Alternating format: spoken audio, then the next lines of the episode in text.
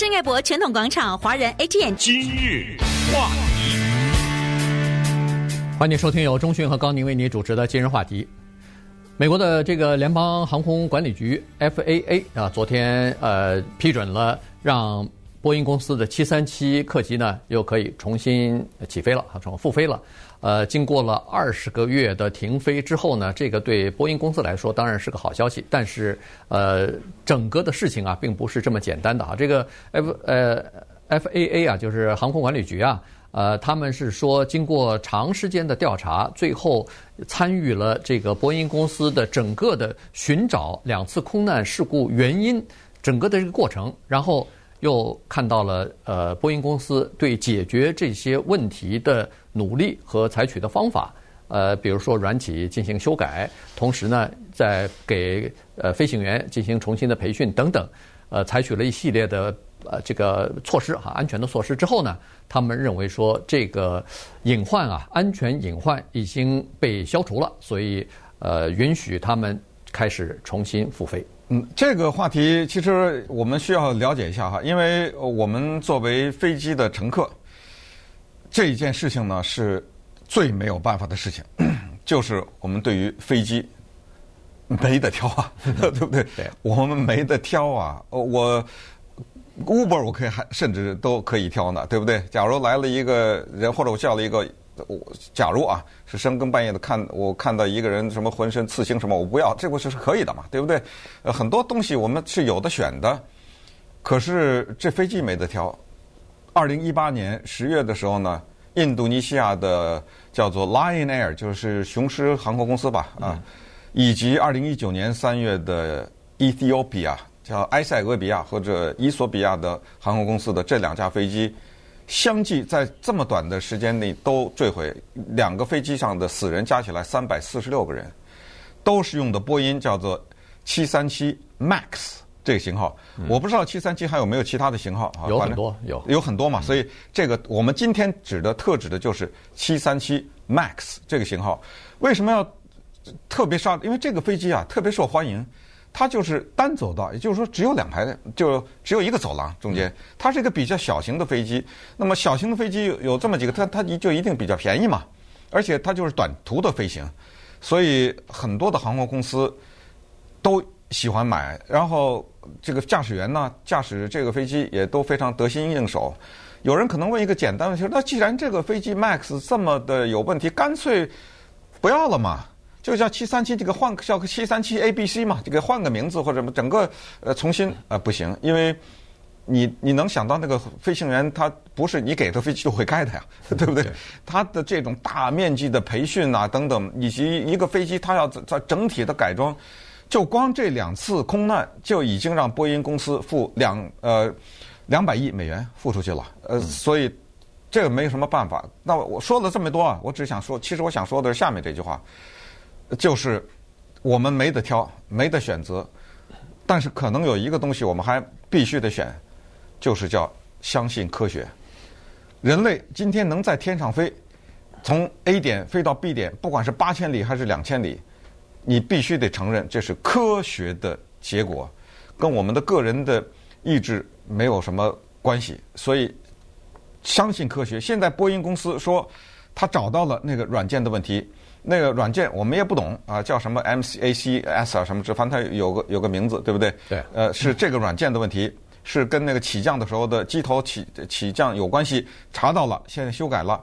刚才你说的 FAA 就是联邦航空管理局的或者管管理就是管理署管理局吧哈，这个负责人他叫 Steven Dixon，Steven Dixon 以前是 Delta 航空公司的飞行员，他是。这个飞机就波音做了修改以后的第一个开这个人，他是这个负责人呢，嗯，他去开去了。他的意思就是你们都害怕是吧？我来，他自己开着这飞机。当然，我估计可能还有其他人吧，飞机上。但是他是驾驶员呐，他驾着七三七 MAX 开了一趟，回来以后他说我开过了，感觉良好，各项数据啊，各项，因为他懂嘛，对不对？他接下来说一句话：我开完了，对不对？我爱我的家人嘛。我的家人，我让他们都坐这个飞机，等这个民航使用了以后，对不对？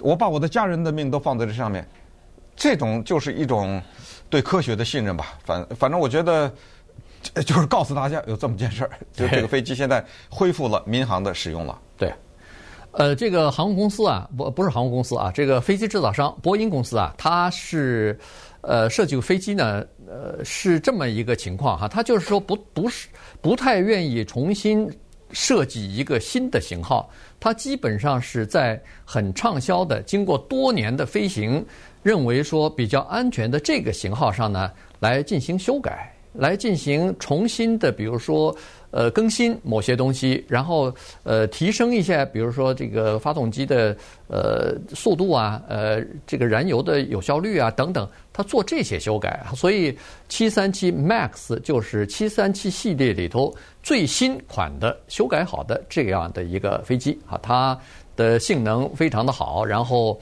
呃，修改以后呢，它主要是增加了那个发动机的有效率啊，就是燃油也省了，同时速度也快了。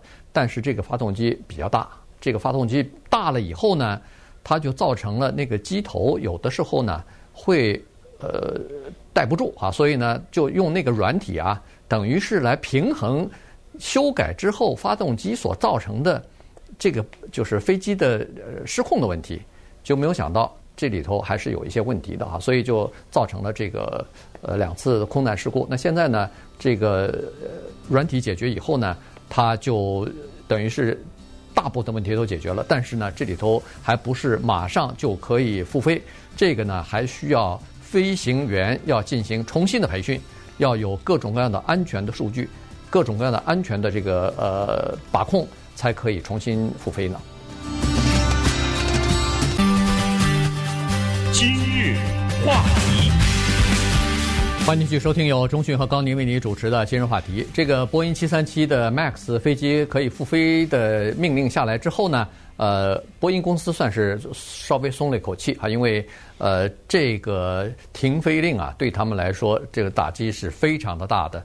呃，这个飞机呢，原来是非常畅销的一个飞机哈。呃，尤其是最新改型的这个 Max 呢，在现在的各个航空公司当中呢，大概有三百八十架在服役啊，在使用。但是在订单当中，就是想要未来交货的这个新的飞机当中呢，那有好几千架呢哈。四千二，嗯，四千两百个订，四千两百架订单里头，大部分都是这个波音。呃，七三七的这个 MAX 啊，因为它是非常受欢迎的这么一个短程的几几个小时之内航程的这么一种飞机嘛，它又省油，呃，同时呢又效率高啊，所以呢，呃，这个对那个波音公司呃特别的重要，原因就是很多的利润都要从这儿来，它的这个产量如果要是呃不能，他们的合约啊跟那个买方的合约是说，如果不能及时交付的话，按期交付的话，对方要么可以。解除啊，就是取消这个合约，嗯、要么就是可以重新再跟我谈其他的条件，哎，可能就要求再降降价什么的东西。所以对波音公司来说是非常重要的。他在过去这一段时间二十个月停飞期间，稀里哗啦的各个国家的航空公司什么的，已经跟他取消了差不多一千多架了，这个 Max 的这个订单了。所以对他们来说，尽快的恢复生产，尽快的及时交货。是燃眉之急啊！还有另外一个更大的打击呢，叫做疫情啊，对对不对？哎，新冠疫情对整体的旅游业、对航空公司的打击，当然也就发生在波音，他的员工解雇了上千吧，可能。就呃，可能对，呃，好几呃，可能都上万了，因为他说，呃，到今年年底差不多现在是全球十三万，嗯、这已经比年初的时候少了百分之十九了。啊，对，他的员工现在保留的是十三万，十三万，对。哦，那就不止上千了。如果对之前的这个百分之十九，对吧？就几万人了，大概。对，所以你想，他确实是接连的蒙受这种不幸。但是反过来说，对不起，这个我这是人命啊，对，对不对？你这这你不能拿你的钱拿钱给我算，所以你看。联联邦的航空管理局，他是礼拜三做的这个宣布，说的批准。嗯、但是呢，他知道礼拜三要做，然后礼拜二的时候，人家家属就罹难者的家属就开记者会了嘛。哎，在记者会上，这些家属就说：说你不能拿我们这些普通的老百姓、这些乘客当试验呐、啊。你你不能说这个我的我这个软件问题我调一调啊。呃，咱们再再飞飞看看，呃，出了事再调，那哪行啊？这对这航空，他说这不能拿人命开玩笑，不是我们不是试验品，在那个记者会上，人家明确这么说，所以你得给我担保。这个担保不是一句话的问题，就是如果再出的话，怎么办？因为你想啊，这这个软体叫 MCAS，它出的问题，那么要不要把那个设计者给刑事的抓起来关监狱呢？要不要处死刑呢？这构不构成谋杀呢？对不对？你这么往这个浪想，那么于是呢，国会就是众议院有这么一个委员会，它叫交通与基础建设委员会。这个委员会呢，在波音的737 MAX 连续出现空难事故以后，就展开了大面积的调查。这种调查呢，要求波音公司提供全部的内部资料。注意，这种内部资料来往的信件、电电子邮件呐、电话记录啊等等。不能有一丝一毫的隐瞒。你说有这儿有一个电话记录可能对我不利，你隐瞒的话，那这个罪加不知道多少等啊，对不对？对这个阻碍司法，所以全交上去了。